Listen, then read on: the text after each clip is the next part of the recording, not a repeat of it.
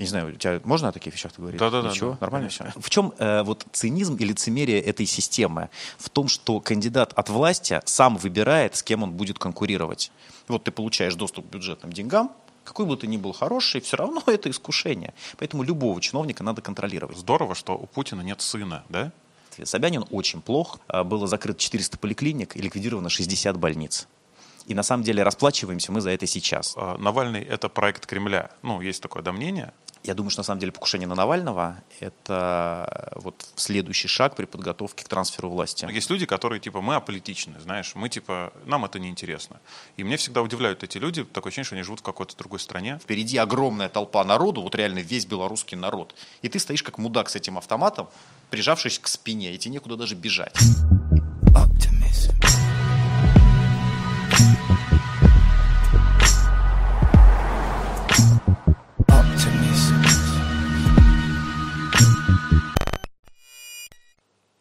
Это подкаст «Темная сторона», и прямо сейчас напротив меня сядет э, очередной гость. Это будет э, общественный деятель, э, глава муниципального района Красносельский, оппозиционер. Ну, все-таки я думаю, что он... Сейчас узнаем, так это или нет. Его зовут Илья Яшин, политик. И про политику мы с ним и поговорим, потому что я в этом вообще ничего не понимаю, вопросов у меня много. Привет. Привет. Добрый день. Да. А, все официально, да? В общем, спасибо, да, Илья, что пришел. Сразу вопрос у меня к тебе. Вываливай. Потому что мы с тобой э, виделись, мы с тобой прям не знакомы, не друзья, но мы с тобой виделись. Э, и я знаю, чем ты занимаешься. И вот если бы ты сейчас не одел галстук, ну, то точно ты вообще не похож на главу муниципального района. Почему? Но мне кажется, А чем подсозна- я отличаюсь от главы муниципального района в твоем понимании? Ну, слушай, мне кажется, и не только у меня, у всех людей, вот если э, должность звучит, у тебя там на визитке написано глава муниципального района, то это какой-то взрослый мужик в каком-то костюме, который ему вообще не идет. Адис, мне 40 тоже почти, мне 37 лет.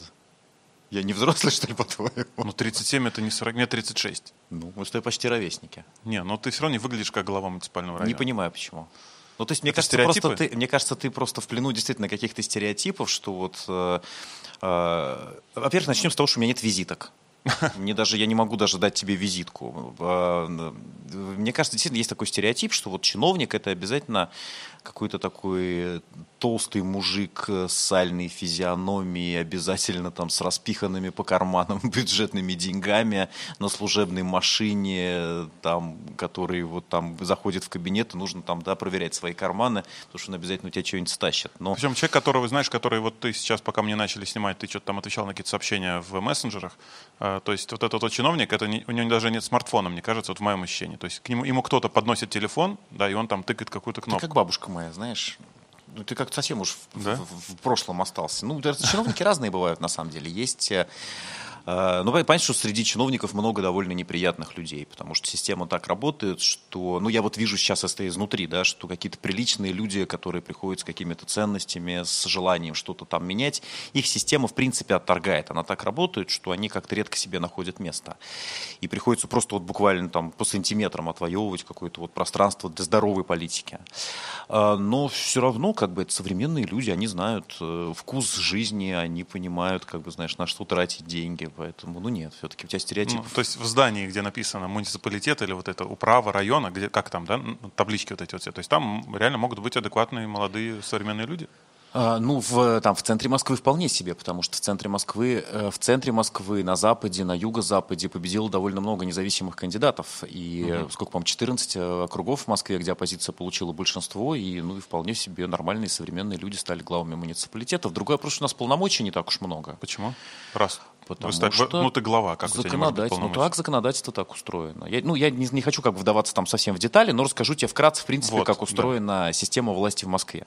Вот есть мэр Москвы, Собянин. Собянин. Значит, а, есть правительство Москвы. Это, работает также во всех городах. Нет, в Москве даже меньше полномочий у муниципалитетов, у местного самоуправления, чем в других городах, потому что, ну, Москва большой город, Да-да-да. здесь много денег, и Субъект. поэтому, да, на места ничего спускать не хотят, все вот нужно централизованно, чтобы управлялось. Вот есть Собянин, который возглавляет правительство Москвы, есть э, в каждом административном округе префектура, которую также формирует мэр Москвы, и в каждом районе есть так называемая управа, которую тоже формирует мэр Москвы. Ну, то есть так называемая вертикаль. И вот при каждой управе существует орган местного самоуправления, который уже выбирают люди. У нас, по сути, контрольные функции. У нас там крошечный совсем бюджет, и мы контролируем там благоустройство в своем районе, там, ну вот какие-то такие вещи. Ну, то есть, грубо говоря, э, выделяет несколько сот миллионов рублей на благоустройство в нашем районе в год. Эти деньги дают управе. Но управа должна у нас согласовать расходы. Вот она mm. приходит и говорит, мы хотим э, поставить в таком-то дворе детскую площадку. Это будет стоить там 20 миллионов рублей.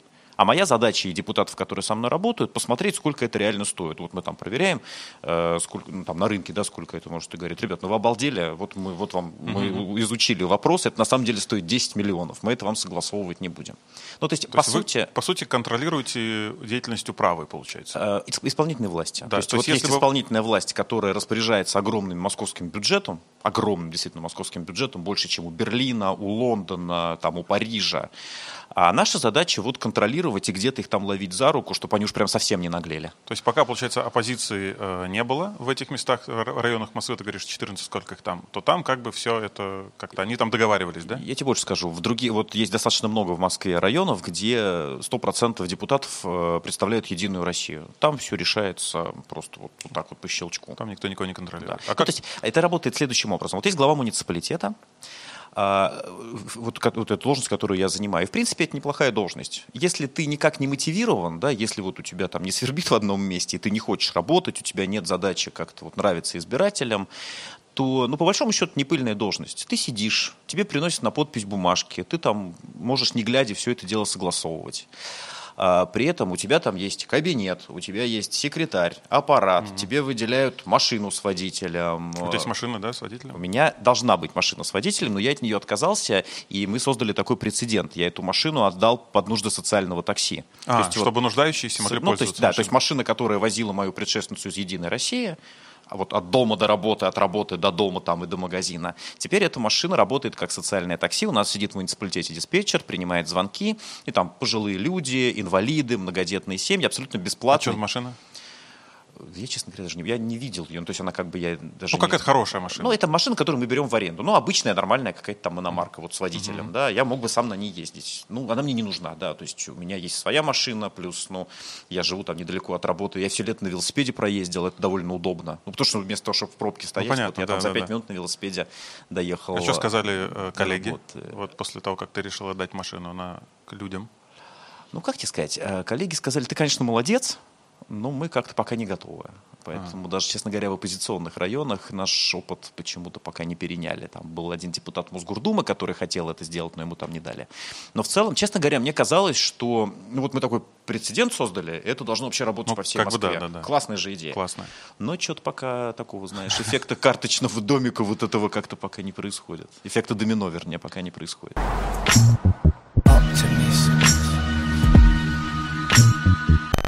А как получилось, что э, все-таки э, в таких суровых реалиях э, такие ребята, там, как ты, там, а, оппозиция, да, сейчас это обычно так называется, вы, вам, тебе дали эту должность вообще, в принципе? Ну, мне никто не давал. Я ее все-таки выиграл в конкурентной борьбе на выборах. Выборы были выборы, да, да люди да, выбрали. Были выборы. Я, я, ну, то есть не, не только меня. Э, значит, э, это в муниципальные выборы это когда люди голосуют по многомандатным округам за команды депутатов. Ага. И вот мы на выборах, наша команда победила Единую Россию. Едино, мы получили 7 мандатов из 10. Единая Россия получила 3 мандата и стала оппозиционной партией в нашем районе отдельно взятым. А, это случилось потому, что вот власть решила провести эксперимент. Нас же на выборы не пускали, снимали, Да-да. и они вот решили провести эксперимент. Ну вот там оппозиция что-то там руками машет. Давайте а, попробуем дать им небольшие полномочия, пусть они обделаются. Угу. Ну, они же там вот только критиковать могут. Путин же, помнишь, да, э, с Ванденко у них было интервью, и Путин говорит, ну, это, они же только критикуют, они же сами да. ничего делать не могут. Они вот у них лозунги, вот это. А вы попробуйте своими руками что-нибудь сделать. И вот они решили попробовать. Так, вы пришли. Давайте дадим немножко полномочий оппозиции, там, где она действительно вот э, популярна, там, где она может выбрать в тех районах.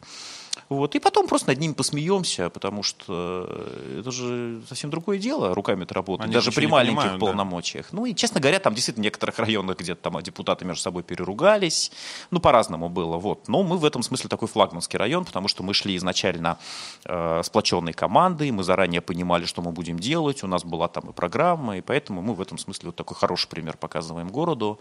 Более того, сейчас эта практика распространяется на другие э, регионы. Вот в Питере прошли муниципальные выборы в прошлом году, там тоже в некоторых районах победили независимые кандидаты. Я ездил, тоже вот делился опытом.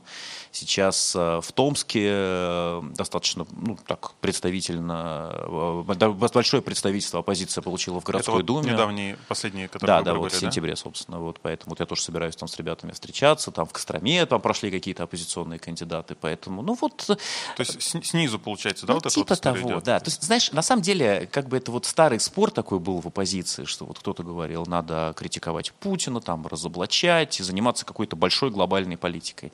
А кто-то наоборот говорил, да не, это все фигня, это вся эта большая политика людям не интересна, надо заниматься малыми делами, и вот э, постепенно, шаг за шагом, образовывать людей, развивать местное самоуправление. И Мне кажется, нам удалось в какой-то момент найти золотую середину.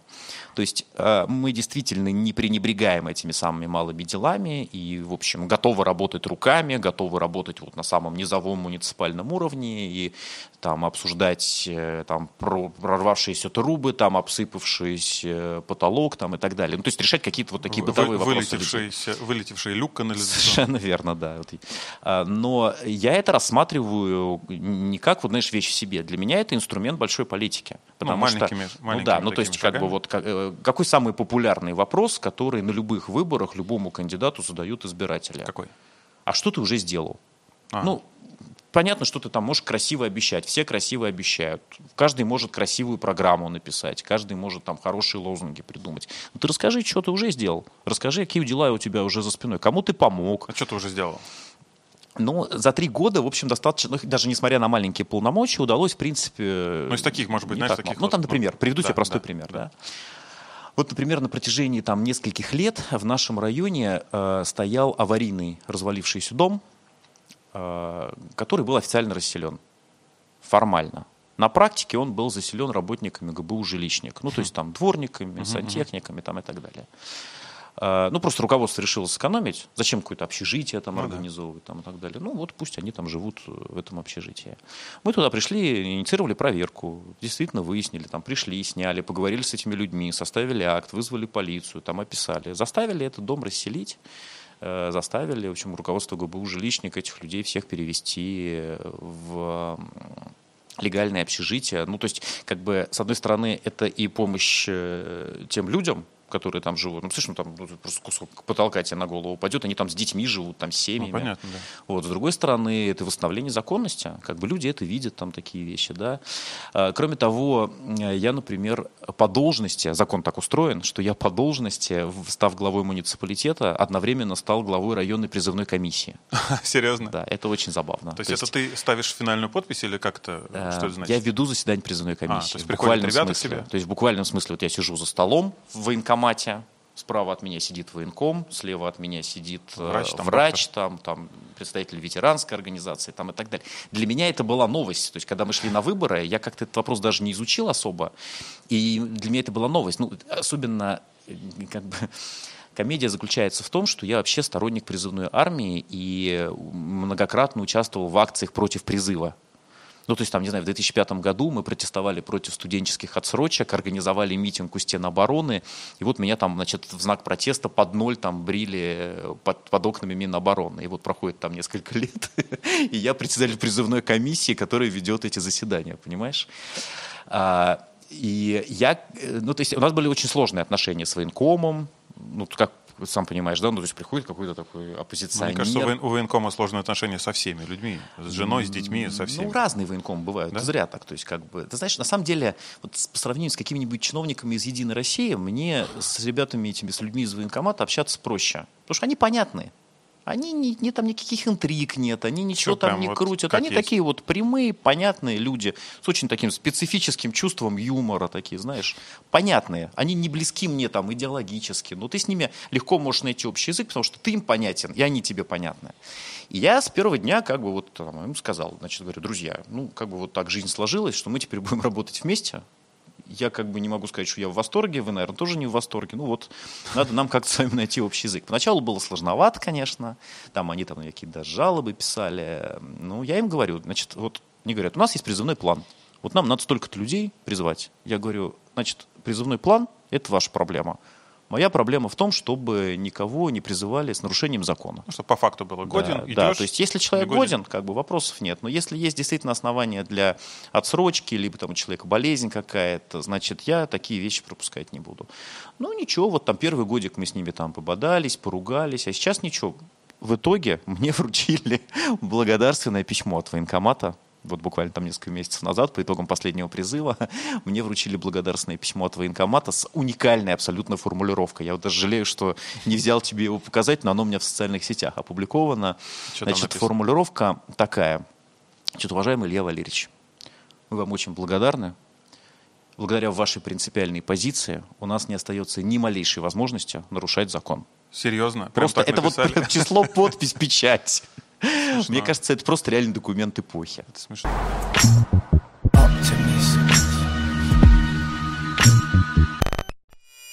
Я понимаю прекрасно, что в рамках там моих скромных полномочий, да, я не смогу там свернуть э, горы и изменить там, да, то, как работает вообще все местное самоуправление в Москве. Но тем не менее я показываю пример, что вот, ребят, вот раньше сидела там тетка из Единой России, вы про нее знать не знали, вот ее там избрали там, в каком там в 13 там, или в 14 году, вы про нее там и не слышали там много лет, там, да, и ничего не знали, что она там делает. А я как бы вот, пожалуйста, ваш депутат шаговой доступности. Вы ко мне приходите со своими проблемами. Я, когда могу помочь, я помогаю. Когда не могу, я вам честно об этом говорю. То есть хорошая фраза вот от шаговой доступности. Это- Ну, это, собственно, это из нашей предвыборной программы. А, собственно, мы, собственно, то, что мы обещали, что мы будем депутатами шаговой доступности, депутатами, за которыми не надо бегать, которые там не небожители, вот, что называется, депутат соседнего двора. Слушай, к военкомату просто интересная очень тема. Я, я просто сам э, не был в армии. Э, ну, не то, чтобы я прям супер косил, я, меня особо никто туда не звал почему-то. Ну, как-то так сложилось. А вот э, как это выглядит? темнишь. Э, Как это выглядит просто? Вот сидит комиссия, просто приходит парень молодой, и вот какие вопросы ему задают? Что он там должен сделать? Ну, А- во-первых, а он, как, ну, он и- перед этим проходит медицинскую комиссию, понятно, да, то есть и вот там приходит человек и обсуждается его личное дело, да, есть у него какие-то основания для отсрочки, нет ли там оснований там.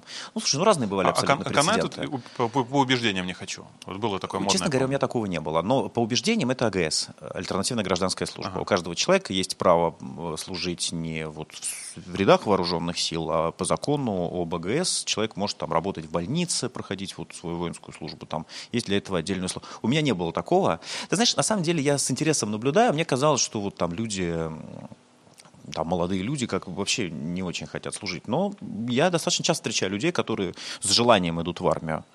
Мотив разный. Кто-то хочет там в полиции, или там в Росгвардии потом работать, кто-то хочет там в МЧС потом устроиться, для этого нужна служба в армии. Поэтому я с такими ребятами достаточно часто сталкиваюсь. Я, первый вопрос, который я задаю всем, есть ли у вас желание служить? И потом выслушиваю разные истории. Бывают, там, не знаю, вот, например, я там одному парнишке помог, выручил его, он потерял, э, ну, не, там никак не мог получить справку о том, что он учится в Бауманке. И вот он там несколько раз приходил без справки, и военком в какой-то момент просто уже решил, что он что-то там хитрит, му- мудрит. Вот, и студенческого билета у него с собой не было. Вот. Но в какой-то момент я ему сказал, ну ищи хоть какой-то там документ в рюкзаке. Вот он там зачетку нашел, мы ему дали отсрочку. Была интересная история, когда пришел э, парень э, и сказал, я гей. Да. Я Прям вот так. гей, да. Вот стоит такой щупленький паренек. А по закону приходит. гею...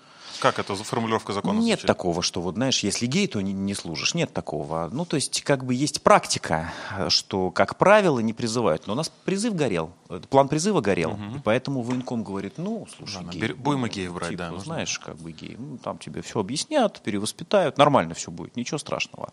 А он стоит, реально прям трясется. А он прям гей? Ну, вот ты... Ну, я не слушай, ну откуда я знаю, гей, не гей? Ну вот он пришел, сказал, я гей. А, просто вот обычный что, парень ну, как, сказал, как, что что- я должен с ним делать? Тут приходит человек и говорит, я гей, открыто декларирует. Военком говорит, подходите вы нам, нормально. Так. Ну, комиссия как-то сидит, там что-то там в стол смотрит, ну, ну, как бы, ну, законных как бы оснований нет, ну, пойдешь служить. Он говорит, я боюсь, меня там убьют.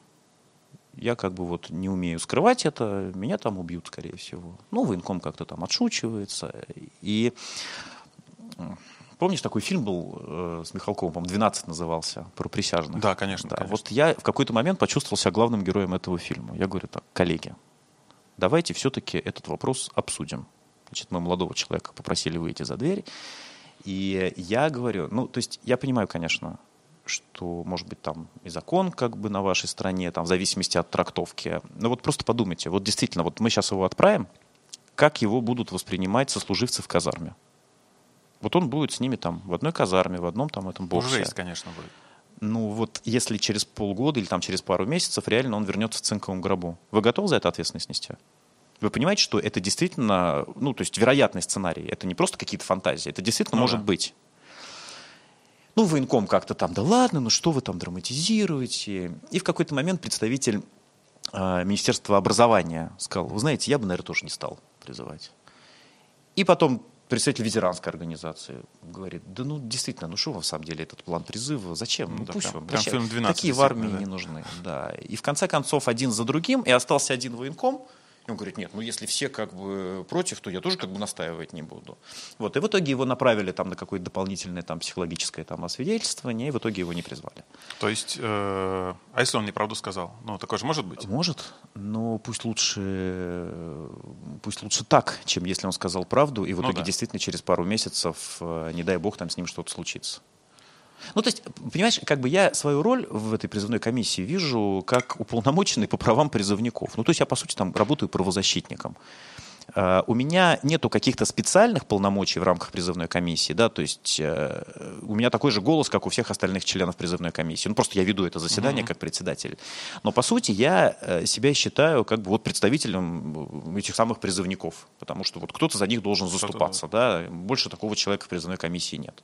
У этих план, у этих там какие-то медицинские там все эти истории, кому-то там вообще все равно, он там Кому-то просто номер просто пораньше надо Кому-то домой. пораньше надо там, да, домой уйти там. А моя роль заключается в том, чтобы выслушать этих призывников, чтобы вот понять, э, э, там, о чем они говорят, и как-то, если действительно есть какие-то проблемы, к этим проблемам привлечь внимание. Слушай, я в одном из видео на твоем канале, у тебя канал есть, не так давно, да, по- по-моему? Ну, Или- как год три уже. Года три. Или ты просто не так много туда выкладываешь? Ну как, слушай, мы стараемся там раз в неделю, раз в две недели публиковать ролики, но это даже ты сам прекрасно понимаешь, что это занимает много времени, и не хочется как-то, знаешь, делать ролики просто штамповать. Хочется, если уж ты чем- чем-то рассказываешь, хочется, чтобы это было интересно. Но в целом, мне кажется, у нас неплохой рост. У меня там почти 250 тысяч Да, подписчиков. да, да, и прикольные видео, я тоже смотрю их, и в одном видео ты сказал, что я, ну, прям так категорично, знаешь, ты сказал о том, что я понял, по крайней мере, что ты не, не, не очень за Собянина. Хотя я вот живу в Москве, тут родился, не похож, конечно, на москвича коренного, вот. Но мне прям нравится, как в Москве, гулять, ходить по паркам. Э, то есть, а ты прям очень категоричен, э, что он прям, ну, его надо менять, и он вообще не прав. Ну вот видишь, ты говоришь, что родился, живешь в Москве, а рассуждаешь как турист. Гулять по паркам, там, ну действительно, в Москве хорошие парки, в Москве много там симпатичных мест, где можно погулять, вот там на Патриках. Ну, так- ну, я к тому, что так ли плох гулял Собянин? там в детстве. Собянин очень плох, потому что Собянин э, выстроил крайне неэффективную систему в Москве именно для жизни. Если ты турист, который приезжает в Москву погулять на выходные, ну, действительно, вот ты можешь там взять велосипед, покататься по бульварному кольцу, ты можешь там съездить в Сокольники, погулять э, в парке Горького, и вроде как вопросов особых возникнуть не должно. Но за годы во главе Москвы Собянин создал абсолютно коррумпированную систему, которая просто прожирает московские деньги, которые могли бы быть вложены в развитие инфраструктуры. Собянин э, Просто прожирает или все-таки что-то делает, но просто задорого? прожирает на самом деле, потому что инфраструктуре наносится огромный ущерб.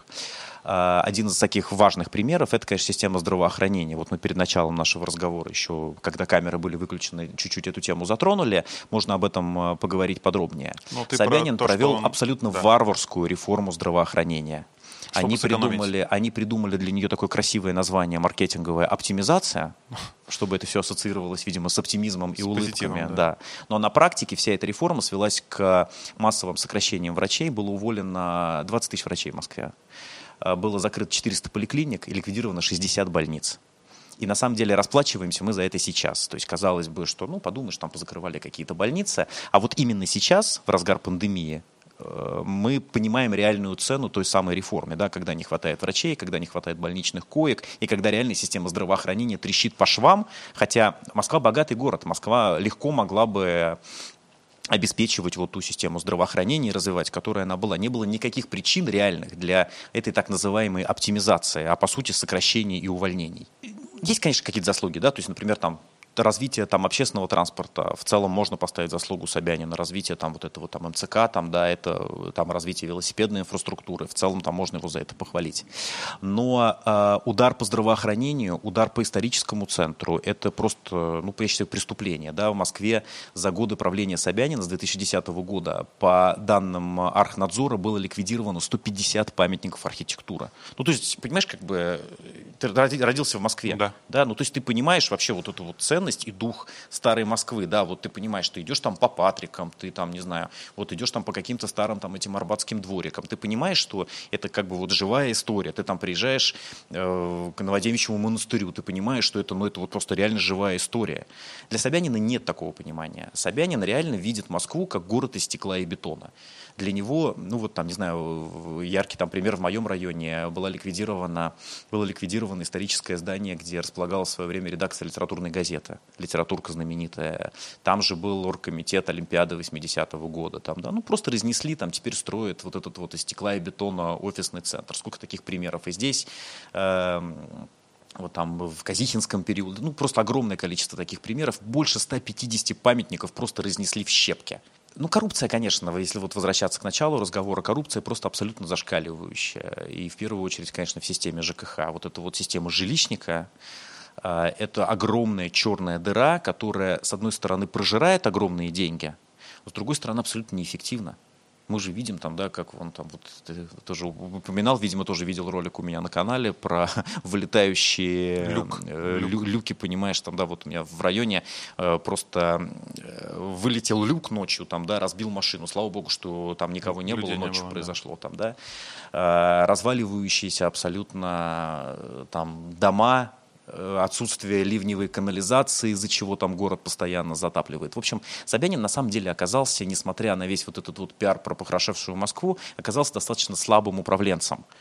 А при этом как бы считается, что это один из самых сильных кадров в, в путинской команде, и вот казалось, что его там вот поставили на такой сложный участок. Но на практике окружил себя жуликами и коррупционерами, э, на практике развалил систему московского здравоохранения, на практике создал э, систему, которая делает жизнь москвичей сложнее и тяжелее в условиях мегаполиса, но при этом выстроил такой довольно привлекательный, гламурный, красивый фасад. А когда у нас выборы мэра?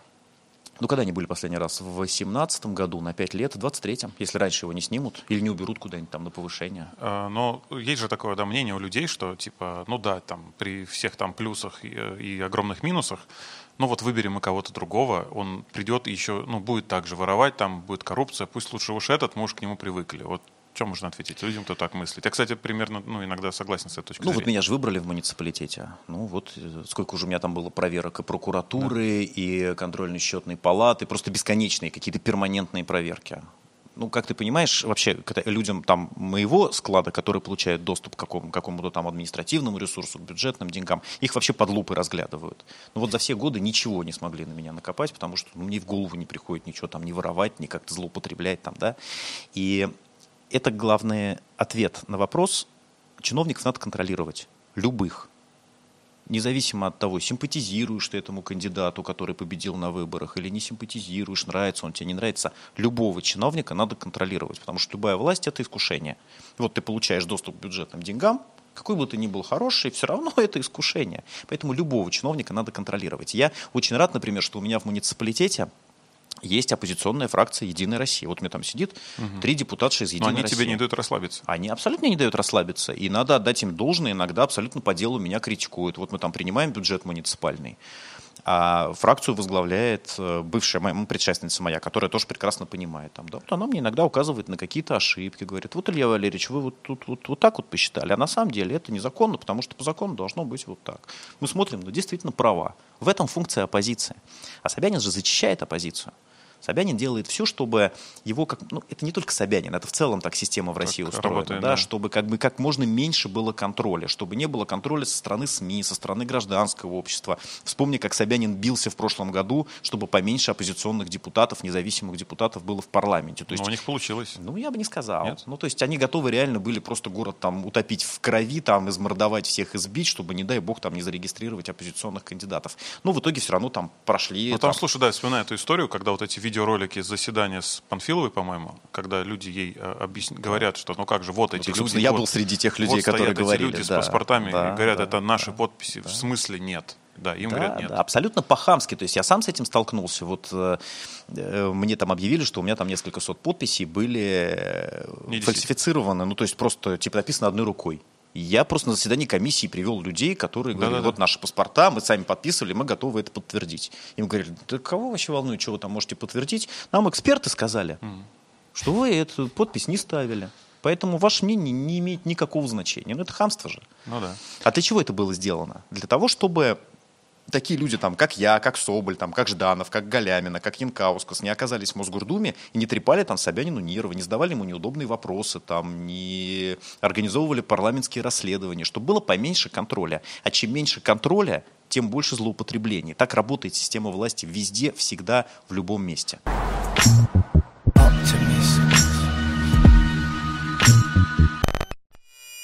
А ты пойдешь на выборы мэра? Ну, баллотироваться. Посмотрим. Это же вопрос не только там, моего решения и моего желания. Это вопрос того, как зарегистрироваться на этих выборах. Они придумали очень хитрую систему с этими муниципальными фильтрами там, и так далее. И просто там выдвинуться и там, изъявить желание участвовать в выборах недостаточно. Нужно, чтобы власть согласилась тебя пустить на эти выборы. И как ты знаешь, на прошлых мэрских выборах Собянин не пустил никого.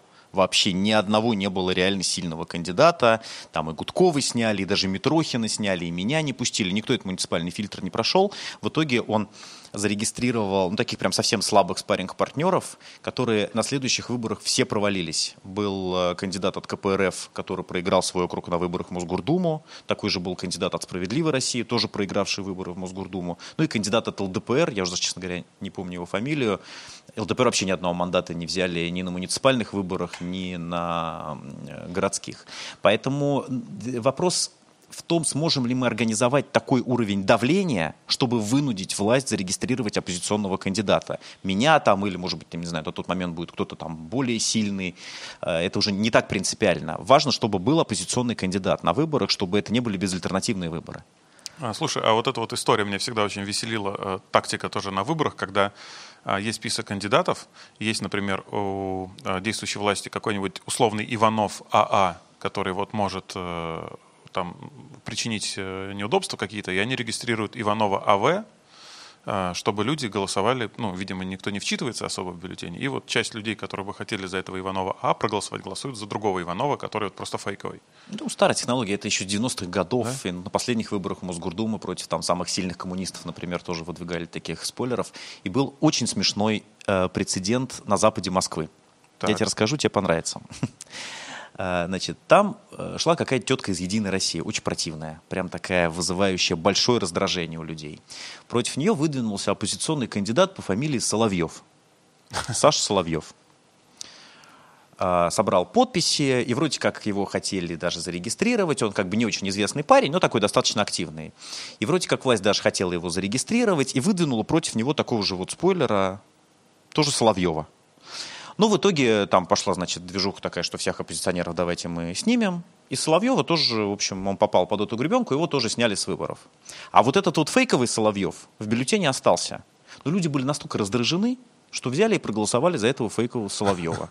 То есть единоросска проиграла, а избрали в итоге этого фейкового И Соловьева, который на тот момент даже его в Москве не было, он где-то там отдыхал. Его потом неделю разыскивали, просто чтобы вручить ему мандат. Какую-то, где его искать? Ну, то есть, ну, прям совсем технический кандидат, спойлер, там, по-моему, даже образования нет. Вот. э, Ну, вот бывают и такие А он работает сейчас? Да, сейчас сидит депутат. В чем э, вот цинизм и лицемерие этой системы? В том, что кандидат от власти сам выбирает, с кем он будет конкурировать. Вот Собянин в 2013 году проявил такую некую добрую волю и сказал, ну ладно, пусть будет Навальный, я в себе уверен, я сильный, я там готов конкурировать Но с там же, Навальным». по-моему, было прям э, не так-то Да, и легко выиграть поэтому на следующих выборах он уже не зарегистрировал никого. Ему не понравилась такая реальная конкуренция. Ну, с одной стороны, вроде как он победил Навального на выборах. Ну да. И с трудом, конечно, это ему стоило огромных сил, но это дало какую-то легитимность. То есть все говорили, ну да, Собянин, конечно, вот надо отдать ему должное, вот он не испугался, он там вот действительно поучаствовал в настоящих выборах, был сильный оппозиционный кандидат. Ну, понимаешь, как бы на следующих выборах он взял бы, да и проиграл бы, там, не знаю, мне там или Гудкову там. Ну, он решил не рисковать уже, все, хватило. Слушай, вот как раз к тем выборам мэра э, такая была история, потому что люди-то у нас, тем более молодежь, по крайней мере, тогда особо не ходила на выборы. Ну, так уже довелось, да, завелось в стране, что типа, ну, никто никому не верит. И кто-то писал о том, что если бы там, условно, даже посчитали в цифрах, если бы вот условно вот это количество людей в Москве проголосовало условно за Навального, то выиграл бы Навальный эти выборы. То есть люди, получается, ну сейчас, наверное, чуть уже более модно стало участвовать в политической жизни, но все равно есть люди, которые типа мы аполитичны, знаешь, мы типа нам это не интересно. И мне всегда удивляют эти люди, такое ощущение, что они живут в какой-то другой стране. Э, Может ли быть вот в современном обществе, э, неважно Москва или какой-то другой город, вот человек, который вообще не интересуется политикой? Слушай, ну, во-первых, я бы не стал это драматизировать. Ну, я вот, знаешь, как Немцов в свое время говорил, в России надо жить долго. Поэтому вот у меня сейчас вообще я полон оптимизма по этой теме, потому что я прекрасно помню, как там, не знаю, в 2007 я давно занимаюсь этой политической движухой, там, с 2000 к 20 лет. То есть я занимаюсь оппозиционной политикой столько, сколько Путин страну возглавляет. То есть мы с ним в этом смысле, в некотором, в некотором смысле, ровесники. начинали вместе, да? Начинали практически вместе. И поэтому я прекрасно помню, там, не знаю, там, в каком 2007 году, там, я приходил на марш несогласных, там, выходил на какие-нибудь оппозиционные митинги, вставал на трибуну, передо мной там было несколько сот человек, и реально ни одного просто молодого лица. При всем уважении там, к людям старшего поколения надо отдать им должное, что вот они там, да, упо- упорно там выходят, а там добиваются своего. Но ощущение было какой-то безнадеги. Ну, то есть, если как бы молодым это не надо, ну, значит, будущего у наших идей нет. Вот. А потом случился какой-то прорыв. Вот в 2011 году молодежь как-то так начала появляться на всех этих протестных акциях. А сейчас ну, просто это как бы мейнстрим. Сейчас вся молодежь оппозиционная. Сейчас э, там люди там, старшего школьного, младшего студенческого возраста. Это основной актив протестных демонстраций и в Москве, и в других регионах. И там, не знаю, штабы Навального возглавляют молодые ребята, которые вот там вчера институт закончили. И в этом плане... Ну, это логично, наверное, да, потому что люди взрослые, как бы им бы просто успокоиться и жить спокойно, а молодежь Слушай, хочет... ну это какой-то тоже, знаешь, как это называется, эйджизм, что вот сейчас модные термины. Ну, то есть у всех есть свои интересы. У всех, у любой там вот группы там социальной и возрастной, у всех есть свои политические и социальные интересы. Просто важно, чтобы эти группы осознавали свои интересы и начинали на них бороться. У молодежи свои интересы, там у пенсионеров э, свои, там, не знаю, у бизнесменов там одни, у бюджетников там другие. И э, в этом плане очень важно, чтобы люди осознавали свои интересы и выбирали представителей, которые бы эти интересы отстаивали. Там, через улицу, через выборы, там, в парламенте там, и так далее. Мне кажется, мы за последние годы большой рывок в этом плане совершили. Я тебе, я даже вот прям четко помню, когда я это осознал. Я, ну, я достаточно часто там, за эти 20 лет оказывался задержанным там, на всяких акциях, там, в автозаках, в спецприемниках, там, я уже сбился со счету. И вот в 2017 году была какая-то очередная демонстрация, меня свинтили э, здесь недалеко тоже на Пушкинской площади, посадили в автозак, и там был человек 20. И я всегда привык, что я самый молодой в автозаке. То есть вот моложе меня, как правило, никого нет. И как-то я сижу в этом автозаке, что-то там копаюсь в телефоне, и отвлекся, и смотрю по сторонам, и думаю, что-то что-то странное какое-то. Я понимаю, что я реально старше всех. Понимаешь, то есть кто-то там сидит, готовится к экзаменам, кто-то там сидит, обсуждает какие-то там э, Тикток? свои там тиктоки, там еще даже тикток, по-моему, у меня был 17-й год. Ну, то есть я понимаю, что елки-палки, я дядька. То есть я прям реально старше всех. И с одной стороны, как ты знаешь, это вызвало определенную тревогу, а с другой стороны, это вызвало радость. Елки-палки, наконец-то. Ну, то есть вот наконец-то вот молодые люди осознали, что как бы вот надо как-то за свое будущее как-то цепляться, бороться, выходить. И меня это прям очень воодушевило. А у нас выборы президента в 24 году, да? Что будет, как думаешь? Ну, такой прогноз, ну, учитывая сегодняшний день. Сложно сказать. Непонятно. Я, ну, то есть ты должен понимать, что, и все должны понимать, что Путин оставляет себе вот разные возможности для маневра. А, Они начали готовиться, несомненно, к выборам, и изменение Конституции – это вот такой первый шаг. То есть Путин создает такие правовые, правовую себе основу для того, чтобы вот у него были разные варианты в 2024 году. Очевидно, решение он не принял. Ну, то есть, например, он создал и накачал там какими-то полномочиями Госсовет. Это означает, что может быть опция с условно таким казахским сценарием. Когда, Да, типа как бы отошел отдел, но ну да, остался будет такой типа как бы президент такой. смотрящий. Такой будет какой-то президент, которого он согласует, сам Путин. от оперативного управления делами отойдет, но при этом будет сохранять там контроль над силовыми структурами. Если что, там, если как-то вот он увидит, что ситуация движется не так, как ему нравится, он всегда там может этого президента убрать, там поменять на другого. У него для этого есть полномочия. Ну, Такой есть типа такой- SEO России, да, такой? Ну, такой патриарх, такой, знаешь, вот такой начальник. Вот есть там президент, есть там спи, а есть начальник такой, знаешь, вот начальник России. А, это первый вариант. И второй вариант – это то, что он останется навсегда. То есть то, что он оставил себе возможность идти на новый президентский срок, ну, превратиться в Лукашенко. Слушай, а знаешь, я недавно подумал о том, что, ну, как бы, понятно, как будет, мы не можем знать наверняка, но здорово, что у Путина нет сына, да? Ну, Типа Коля. Типа, ну, тогда бы он мог просто сына своего как-то так назначить, и, и все, и это все бы продолжалось Да, послушай, дин- династиями. Вот я знаешь. просто как бы хочу закончить мысль в том смысле, что это планы Путина. То есть планы Путина более или менее понятны. Вот он там варианты рассматривает, что-то там придумывает. Это его дела. там, да, там это значит дым, напускает дыма, там сейчас там отвлекающие маневры. Ну, как он любит все вот это, вот, знаешь, там фигню, там отвлекающие маневры. Все подумали об одном, а на самом деле другое. Это планы Путина. Дело в том, что зачастую так происходит, что наши планы и даже планы таких как бы высокопоставленных людей, они сталкиваются с жестокой реальностью. И я думаю, Путин с тревогой наблюдает за тем, что происходит сейчас в Беларуси, потому что нет ни одного политика в мире, который бы сейчас хотел оказаться в ситуации Лукашенко. А Лукашенко всегда рассматривался, и Беларусь всегда рассматривалась в России как некий такой, знаешь, а, ну, такая тренировочная площадка. Вот там принимали какие-то законы, наши смотрели, Ага, работает. нормально работает. Можно там, делать. года через там, 3, через 4 у нас появлялись аналогичные законы. Там, Лукашенко что-нибудь там устроил, какую-нибудь там очередную там, историю, там, да, конструкцию выстроил, наши посмотрели, нормально, вроде работает. И мы вот как бы шли в этом фарватере. И вот Путин увидел результат. Путин увидел результат.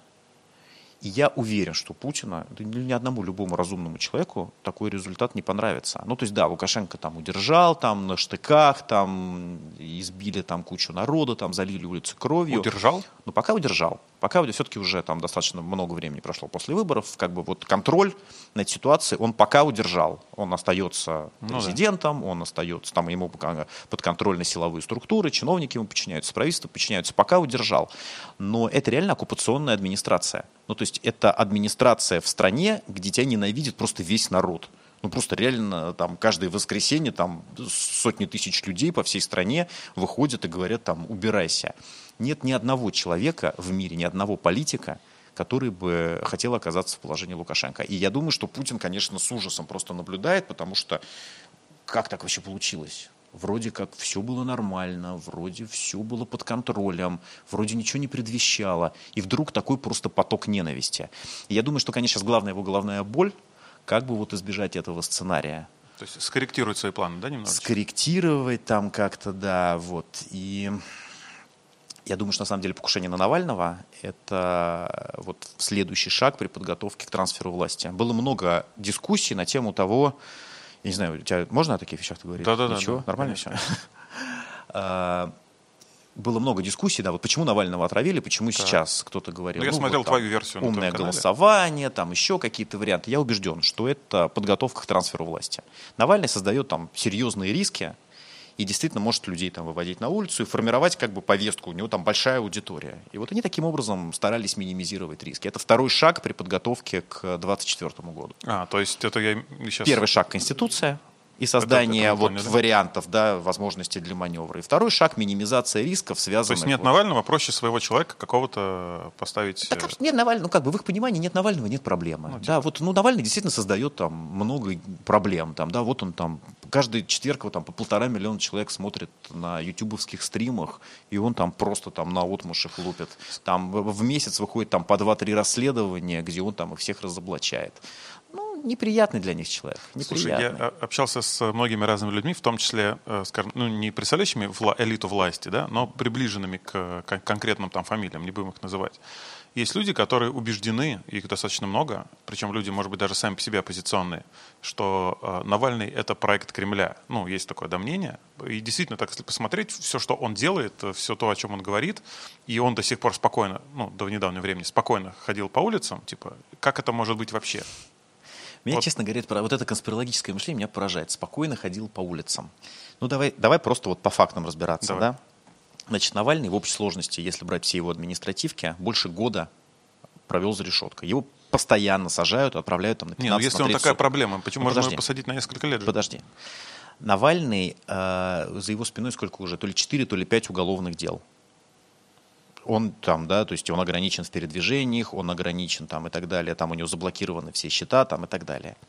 Значит, э, у Навального за решеткой, на минуточку, больше трех лет за решеткой провел брат в очень тяжелых условиях. Из ШИЗО просто не вылезал. А это, на самом деле, я тебе скажу по своему опыту, когда давят на твоих родственников, Это жесть, да. это гораздо более болезненная история, чем когда давят на тебя. Потому что, ну там, не знаю, самый там неприятный момент в моей политической, так сказать, карьере, да, был, когда не ко мне с обысками приходили, не когда меня задерживали, а когда пришли с обыском к родителям, и когда давили на мою бабушку, когда к ней, значит, пансионат для пожилых, там приезжали эти мудаки с, с камерами НТВ, там, да, вот это был самый тяжелый момент. Потому что, ну как бы, ты сам выбираешь свою жизнь, ты сам выбираешь свой путь.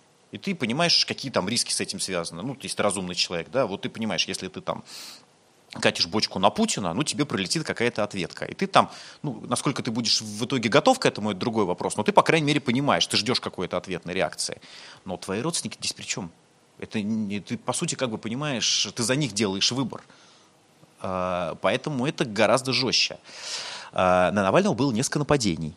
В результате одного из таких нападений, я напоминаю, он чуть не лишился зрения. Ему плеснули какими-то там зеленкой, смешанной с какими-то химикатами в глаз. Там, Была да, такая, да. он, э, ну, то есть реально человек чуть не лишился зрения, там чудом ему глаз спасли в этой барселонской клинике. Я помню прекрасно, мы с ним списывались, он говорит, ну, блин, наверное, бельмо останется на глазу.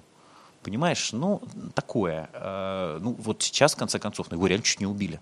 Ну, нет, э, сейчас понятно, но... А до этого непонятно. Ну, То есть, посадили ну, то есть, подожди, несколько- вот это, это же, понимаешь, такая история, там, да, скажи, а почему ты вместе с танком не сгорел? То есть вот пока ты не сдохнешь, пока ты вот героически не погибнешь, мы вот будем к тебе как-то присматриваться и что-то в тебе как-то будем сомневаться. Ну, то есть вот я про Немцова тоже вот это вот все прекрасно помню. Там, да, господи, в чем его только там не обвиняли. Вот это сейчас как бы, да, вот он стал такой иконой, такой светлым, светлым символом. Пока он был жив, сколько помоев на него лили. И сейчас ровно те люди, которые лили на него помои, рассказывают о том, вот, ну да, Борис Ефимович, конечно, не хватит. Вот был бы кандидат в президента. Да если бы Боря при жизни выдвинулся в президенты, вы же первые бы его э, там просто сожрали бы до костей. Понимаешь? Поэтому вот это вот, я не знаю, это особенность нашего менталитета, что ли, какая-то. То есть, если бы э, Навальный э, умер, то все бы сказали, да, точно, он И в первую очередь, Кремлем, и в он- первую очередь те, которые вот сейчас ходят и рассказывают, что он, ну то есть, ну вот реально просто человек с того света вернулся, и все равно находятся люди, которые говорят, ну да, вот он какой-то там проект. Но все-таки не так э, просто убрать э, Я человека те- я- в ну, то есть, если ты хочешь вот мою версию, почему его не убили, этот вот любимый вопрос, да, почему ты жив? Люб- Да, Вот любому вот интересно. политику, а почему же ты вот еще жив?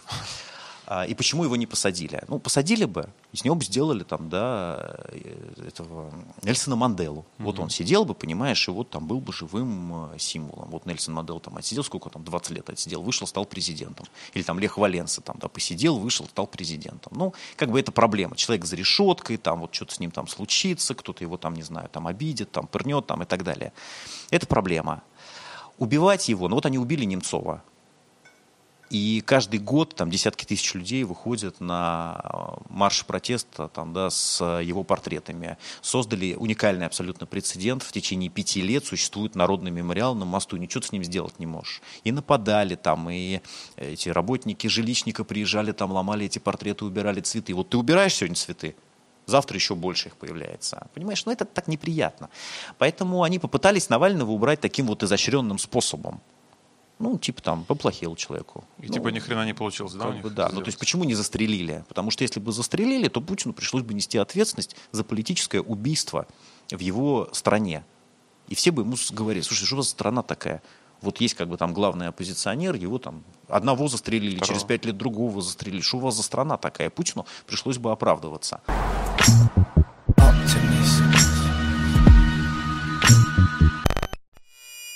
И все-таки Путину важна репутация, ему важно, чтобы с ним разговаривали, ему важно признание. Мне кажется, что ну, по всем вот признакам для него очень важно такое вот признание мировое и роль его в истории. Причем не только в российской, но и в мировой.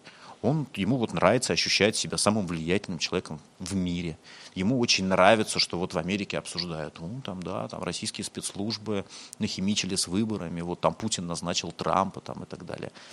Это не очень разумно с политической точки зрения, потому что когда Трампа избрали, и у нас тут э, были банкеты в Государственной Все Думе, радовались. да, и Маргарита Симонян говорила, я сейчас поеду кататься по Москве с американским флагом, потому что мы назначили своего президента, я тогда говорил, что ну, это просто глупость, потому что Трампу теперь придется всячески доказывать, что он не агент Путина. Просто вот он все эти четыре года будет доказывать, что он не агент э, Что и происходит. Путина. Это просто неразумно. Ну да, поэтому там и новые санкции были, и чего только не было.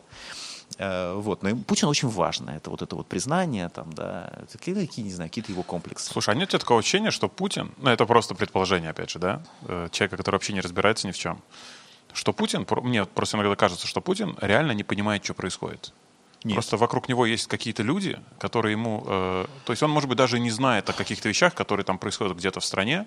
Да, и он же... Вряд ли у него есть там э, Инстаграм или там Фейсбук. Вряд ли он мониторит ленту. Вряд ли он смотрит телек вообще.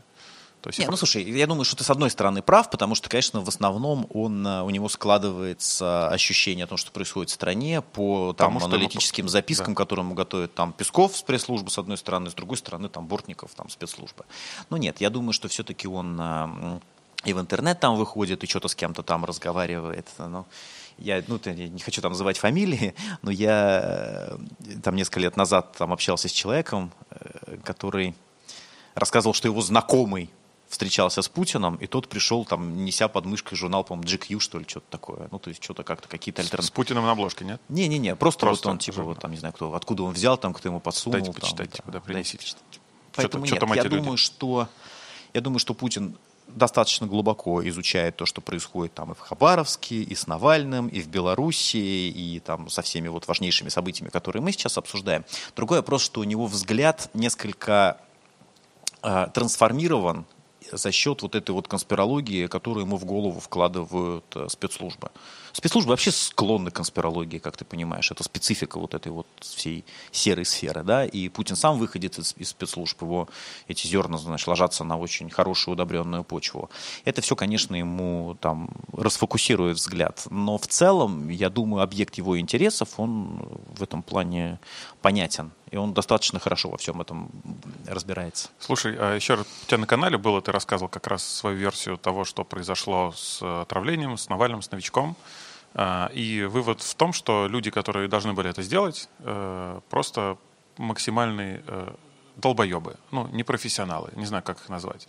Я читал книжку, вспомню в свое время, э, Зыгоря, по-моему, «Вся кремлевская рать», и там как раз он говорил тоже о том, что, тоже читал, да? я? Конечно. А, Он как раз говорил о том, что многое, что происходит вообще в государстве, все как-то происходит случайным образом. Ну, то есть кажется тебе, сидя там дома у телевизора, что это запланировано, а на самом деле как бы вот так получилось. Так и есть. То есть, знаешь, все эти вот там многоходовки там и так далее. Вот за 20 лет, что я наблюдаю за этим политическим процессом и там, что я участвую, я понимаю прекрасно, что многоходовки все максимум состоят из двух ходов. Никто не планирует дольше, чем на два хода вперед. Это все очень примитивно, особенно в наших реалиях, где политика в целом очень деградирует. И политический процесс, и система государственной власти, все деградирует. И бюрократия, все деградирует. В первую очередь, потому что конкуренции нет двигателем прогресса всегда является конкуренция и вот там противостояние разных точек зрения. И в бизнесе, и в политике, везде. У нас э, за 20 лет правления Путина просто конкуренция сведена, ну, если не к нулю, то к абсолютному минимуму и в бизнесе, и в политике. В бизнесе там эти корпорации государственные, в политике, сам все понимаешь. Э, И, конечно, это ведет к тотальной деградации. И было бы странно, если бы эта деградация не, затронула спецслужбы. Ну, господи, ну мы видели этого Петрова и Баширова. Это очень Ну, это смешно. же просто смешно. Ну, то есть, понимаешь, вот двум э, гениям дали задание. Вот езжайте, исполните Скрипаля. Исполнили, твою мать.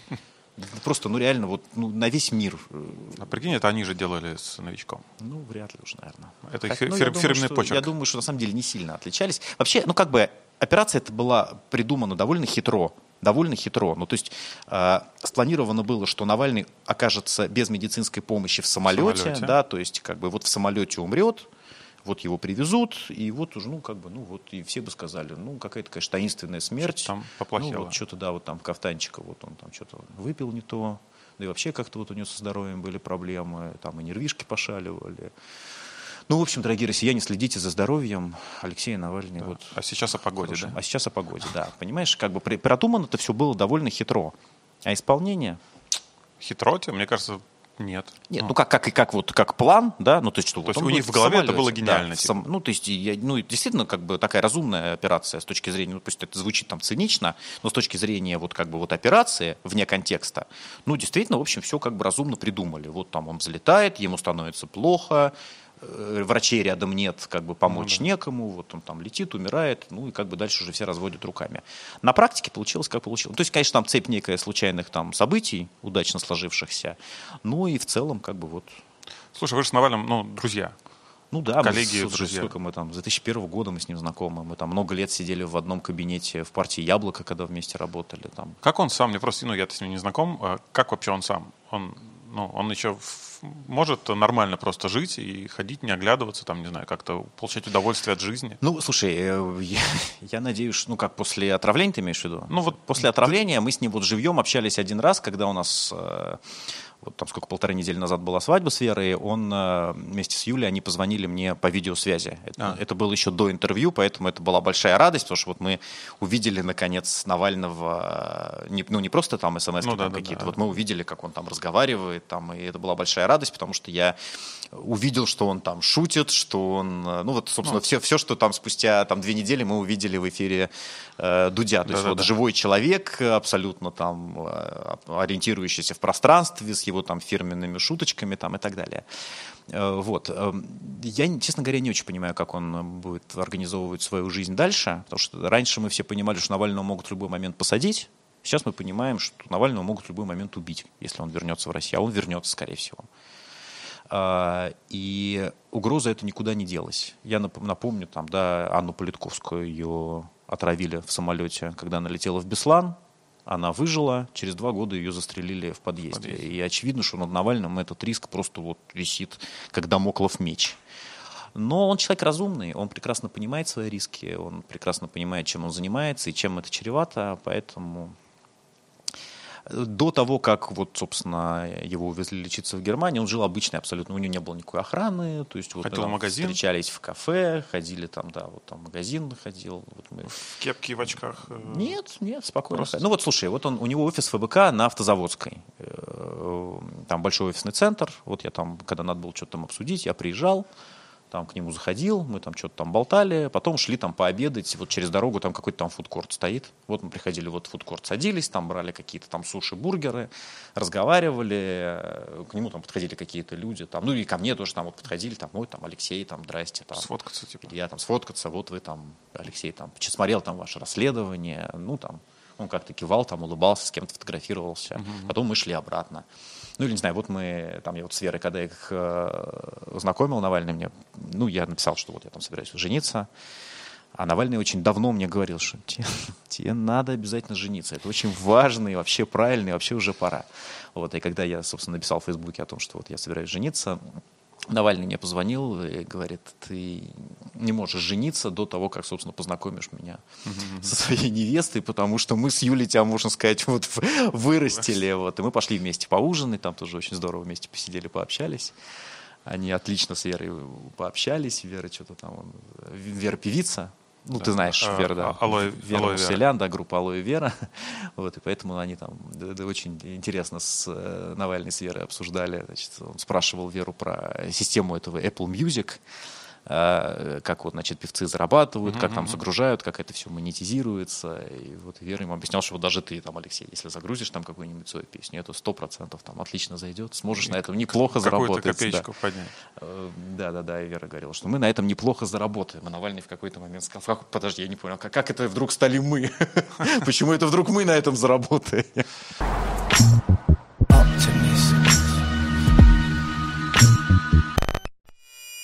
А может быть в России то, что произошло в Беларуси? А что ты имеешь в виду?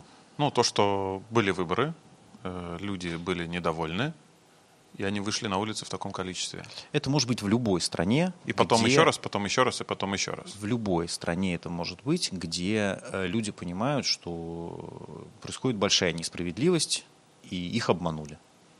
То есть в России пока такого понимания нет. Ну как, слушай, Что в России... не настолько Россия- большая пока, она В кажется. России Пока нет ощущения такой глобальной несправедливости. Вот там, ну, вот там год назад в Москве вот было ощущение несправедливости. Были довольно, ну, как бы довольно крупные протесты были. То есть, что станет поводом, это там вопрос второй. Да? Люди выходят на улицу, потому что у них вот ощущение несправедливости и обмана. И э, все понимали в Москве, что да, кандидатов снимают незаконно. Все понимали, что, слушай, ну как так, вот мы ставили подписи, а нам говорят, что нас не существует. Это хамство, это неуважение, это несправедливо. В Беларуси похожая ситуация, только в гораздо большем масштабе, потому что ну, выборы все-таки не городские, а выборы там, самого высокого уровня. Все понимали, что да, вот, ну, вот посмотри по сторонам, с кем я не поговорил, все голосовали за Тихановскую я тебе, ну, у меня даже есть друзья белорусы, которые стояли в этой огромной очереди э, в посольстве Беларуси. Да, у меня такие же есть тоже. Понимаешь? И, ну, то есть вот, вот огромная очередь, там проголосовал, там, не знаю, сколько процентов, 20, наверное, из этой очереди. И просто вот ты ни одного человека в этой очереди не найдешь, кто пришел голосовать за Лукашенко. Просто ни одного человека ты не найдешь. В буквальном смысле. То есть вот просто километровая очередь, и вот люди просто ходили, ты за кого? За Тихановскую, за Тихановскую, за Тихановскую, за Тихановскую. Официальные результаты. Больше 50 за Лукашенко. Ну как это? 80. А, по посольству, По посольству, да, по посольству. Ну, ну как, откуда? Ну почему вы кого? за Что за дураков всех считаете? Ну то есть это не просто фальсификация, это очень демонстративная, вызывающая такая хамская, наглая фальсификация. То есть просто плюют в лицо. Ну когда тебе плюют в лицо, ну конечно ты возмущаешь. Ну, ну, представь, вот ты идешь там по улице, там, да, тебе подходит мужик и плюет тебе в лицо. Ну как ты отреагируешь? Ну там, не знаю, кричать начнешь, там руками там махать. Ну, конечно. Ну то есть вы здесь то же самое. Ждем, когда нам плюнут в лицо. Ну, получается. нам достаточно часто в лицо плюют, но просто как-то еще так вот недостаточно смачно как-то плюнули. Но это вопрос времени. А а чем там все закончится? Я не знаю, когда выйдет э, этот подкаст, возможно, там уже будут какие-то новые новости да, из Беларуси. Но вот как ты думаешь, э, это к чему-то приведет? Ну, я думаю, что, конечно, в историческом плане Лукашенко обречен, то есть это судороги уже какие-то, то есть это вопрос там, не знаю, Вер- Вернуться снова к нормальной власти невозможно, невозможно, то есть невозможно. Да вот даже вернуться к той ситуации, которая была до выборов, уже невозможно. Просто Лукашенко, ну, столько дров наломал и с этими избиениями, и с покалеченными людьми, там, и с изнасилованиями в спецприемниках, и все. Ну, то есть Лукашенко никогда не вернет даже толики доверия, которое у него было со стороны народа. Это, то есть он воспринимается как э, ну, как, не знаю, как глава оккупационной администрации. И так будет всегда. И поэтому вопрос времени, когда люди его сметут. Очень, ну, то есть, даже если у тебя вот стопроцентная лояльность силовиков, ты не можешь очень долго оставаться во главе страны. Я думаю, что в какой-то момент все-таки там произойдет какая-то разновидность дворцового переворота. То есть и силовики, и чиновники, которые ему пока лояльны, они же тоже не идиоты. Они прекрасно понимают, что Лукашенко обречен. Другой вопрос, что там генералы сами побаиваются. Ну, то есть, как бы, если Лукашенко сметут, то и к ним как бы вопросы возникнут, будь здоров. Ну что, и Путин не поможет ему? Для Путина, понимаешь, это тоже сложная очень дилемма. И э, у Путина с Лукашенко далеко не безоблачные отношения. Если ты вспомнишь вообще изначально избирательную кампанию, которую вел Лукашенко, она была абсолютно антипутинской. Да. да, Он да. воспринимал, знаешь, он как бы Тихановскую никакую не замечал. Для него оппонентом на этих выборах был именно Путин. Вспомни там этих Русские бойцов наемники, да. Вагнера, которые задерживали. Вспомни риторику, которая у него была, оппозиционных кандидатов, там Бабарика, например, там, да, которого посадили. Он обвинял в том, что это вообще там газпромовский кандидат, поддержанный Кремлем там, и так далее. Э, Поэтому у них отношения непростые. Просто Путин понимает, что какой бы кандидат ни пришел на место Лукашенко, с ним будет там совсем сложно. Лукашенко сейчас в такой ситуации, когда его можно обложить там какими-то условиями, там взять крепко зажать за гениталии и диктовать свои условия. Но в историческом плане это все равно обреченность, потому что Лукашенко не факт, что сможет выполнить те обязательства, которые на себя берет. А вот э, оппонентов Лукашенко, которые неизбежно возьмут власть так или иначе, просто в силу исторического процесса, вот их лояльность вернуть будет уже гораздо сложнее. Потому что у Путина был отличный шанс, на самом деле. Вот там Бабарика, например. Да, это человек, который 15 лет возглавлял э, дочку «Газпрома», в, э, Газпромовского банка в Беларуси. Ну, то есть человек никогда не был каким-то там борцом, никогда не ходил на баррикады. Человек знает прекрасно там всех этих русских чиновников, умеет с ними как-то выстраивать какой-то более-менее конструктивный диалог. Ну, вот стал бы он президентом. Ну да, понятное дело, что, конечно, там под общественным давлением он бы там вынужден был выстраивать и, наверное, с удовольствием бы это делать, выстраивал бы какой-то там диалог э, с Европой. Но он бы совершенно точно не был настроен на конфликт э, с Кремлем. Абсолютно точно. И это была бы такая нормальная абсолютная история трансформации власти. Но Путин выбрал самый безумный вариант из всех. То есть вот поддерживать э, узурпатора, который, власть которого держится исключительно на штыках, это просто самый безумный из всех сценариев. Ну просто смотри, вот Беларусь, да, э, Украина была тоже какое-то время назад, а Киргизия, по-моему, да, сейчас, В Киргизии там каждые пять лет что-то происходит. да, и все это вокруг России, типа, ну, как ты думаешь, э, вот э, риторика Путина, он типа будет завинчивать гайки, либо наоборот все-таки расслабит немножечко ситуацию и Ну, вот после Украины было очевидно, что он будет завинчивать. Прям очень всегда их пугало. И после первой оранжевой революции, вот второй, э, вто- второ- второй Майдан очень сильно их пугает, они все время закручивают гайки. После Беларуси сложно. Но по логике, конечно, вот просто вот э, Путин всегда на такие вещи реагирует однозначно. Больше денег ментам, Росгвардия, там ФСБшники, там еще больше давления, вот покушение на Навального. Но по-хорошему, я все-таки не знаю, может, я, конечно, слишком наивен, но я рассчитываю на то, что у них что-то там в голове э, начнет срабатывать, что, ребят, ну вот смотрите, вот вы, действуя в таком фарватере, вы же вот просто четко себя загоняете, вот ровно в ту ловушку, в которую себя загнал Лукашенко. Просто вы вот, просто Лукашенко сейчас стоит спиной с автоматом, да, и ему даже идти некуда. Куда вот он денется-то? Э, Ну, то есть, ну, просто совсем беда. Просто вот все, впереди огромная толпа народу, вот реально весь белорусский народ. И ты стоишь как мудак с этим автоматом, прижавшись к спине, и тебе некуда даже бежать. Я не думаю, что Путин хочет оказаться в такой ситуации. Поэтому все-таки я, может быть, наивно, но рассчитываю, что как-то он начнет корректировать немного свой курс. Мы с тобой говорили вначале про э, власть, э, про искушение э, властью, когда ты эту власть имеешь. Вот почему, например, если ты там тот же Лукашенко, тот же Путин, у тебя есть все. Ты можешь просто поехать куда-нибудь в Португалию, жить на Отличный вилле, вопрос, жить на вилле отличный и вопрос. просто кайфовать от жизни. Объясню почему. Потому что это проблема любого диктатора. Все, что у тебя есть, все твои деньги, все твои возможности гарантируются исключительно политической властью. Теряешь политическую власть, Теряешь рискуешь всё. потерять все, включая свободу, там, жизнь, все на свете. Много прецедентов. Да? То есть пока ты у власти, у тебя безграничные возможности. Ты купаешься в роскоши, тебе пожимают руки мировые лидеры, там, да, народ перед тобой склоняется. Но как только ты теряешь власть, все, ты, у тебя нет шанса э, жить спокойно, там, да, прожить спокойную старость. Нет такого шанса. Либо ты у власти, либо в тюрьме. А, вообще, ну, то есть, по-хорошему, конечно, да, такая дилемма решается переговорами. Ну, вот, например, там в Польше в конце 80-х был круглый стол, ну, то есть там были танки на улицах, противостояние, Лех Валенса сидел за решеткой, там чрезвычайное положение, и казалось, все идет вообще к гражданской войне, да, но в какой-то момент, значит, лидеры оппозиции, лидеры государства сели за круглый стол и начали договариваться, и договорились о трансформации, о, ну, таком, о мирном трансфере власти, транзит такой, так называемый, да. Э, Суть договоренности была в том, что действующая власть передает полномочия оппозиции, проводятся честные выборы, формируются новые органы власти, а оппозиция со своей стороны гарантирует амнистию и безопасность тем людям, которые добровольно эту власть уступили. Нормальная, в принципе, история. Нормальная То есть такой история. бескровная трансформация, такое как бы вот национальное согласие. Ну, типа некое. даже она невозможна?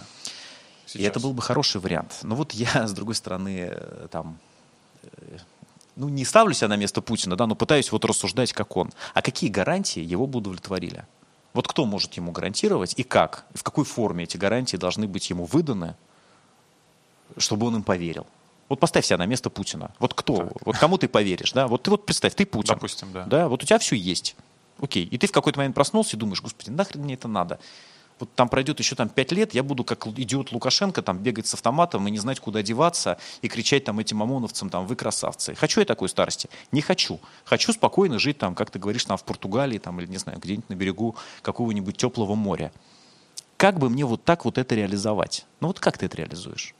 Позвонишь Навальному и скажешь, Навальный, пообещай, что ты меня не будешь трогать и не посадишь в тюрьму. Да, Ну, давай он скажет, без обид, Навальный. да, да, Навальный говорит, окей, без обид, обещаю. Ты поверишь Навальному? Ну, давай подпишем что-нибудь. Или кому? Ну давай подпишем. Ну вот подписали уже. Вот Путин же на это, на это, на это тебе Путин скажет. Вот мы подписали в, в Украине. Вот мы вроде тоже договорились, что будут через там полгода выборы. э, Януковича никто трогать не будет. И вот там все лидеры оппозиции подписали. Они подписали, а потом выскочил э, этот сотник э, Поросюк, или как там его фамилия, на трибуну, и сказал, я с этим не согласен, и пойдемте штурмовать администрацию. И весь Майдан за ним пошел. Понимаешь, где гарантии -то? Ну тогда давай думать об этом, как придумать так, чтобы Думаем об этом каждый день.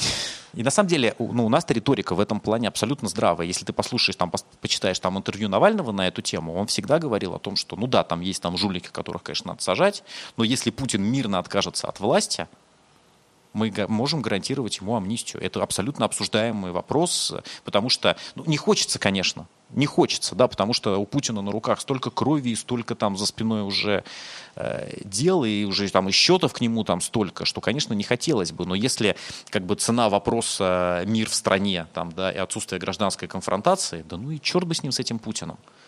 Но вопрос открытый. Спасибо, что пришел. Спасибо, что позвал. Optimism.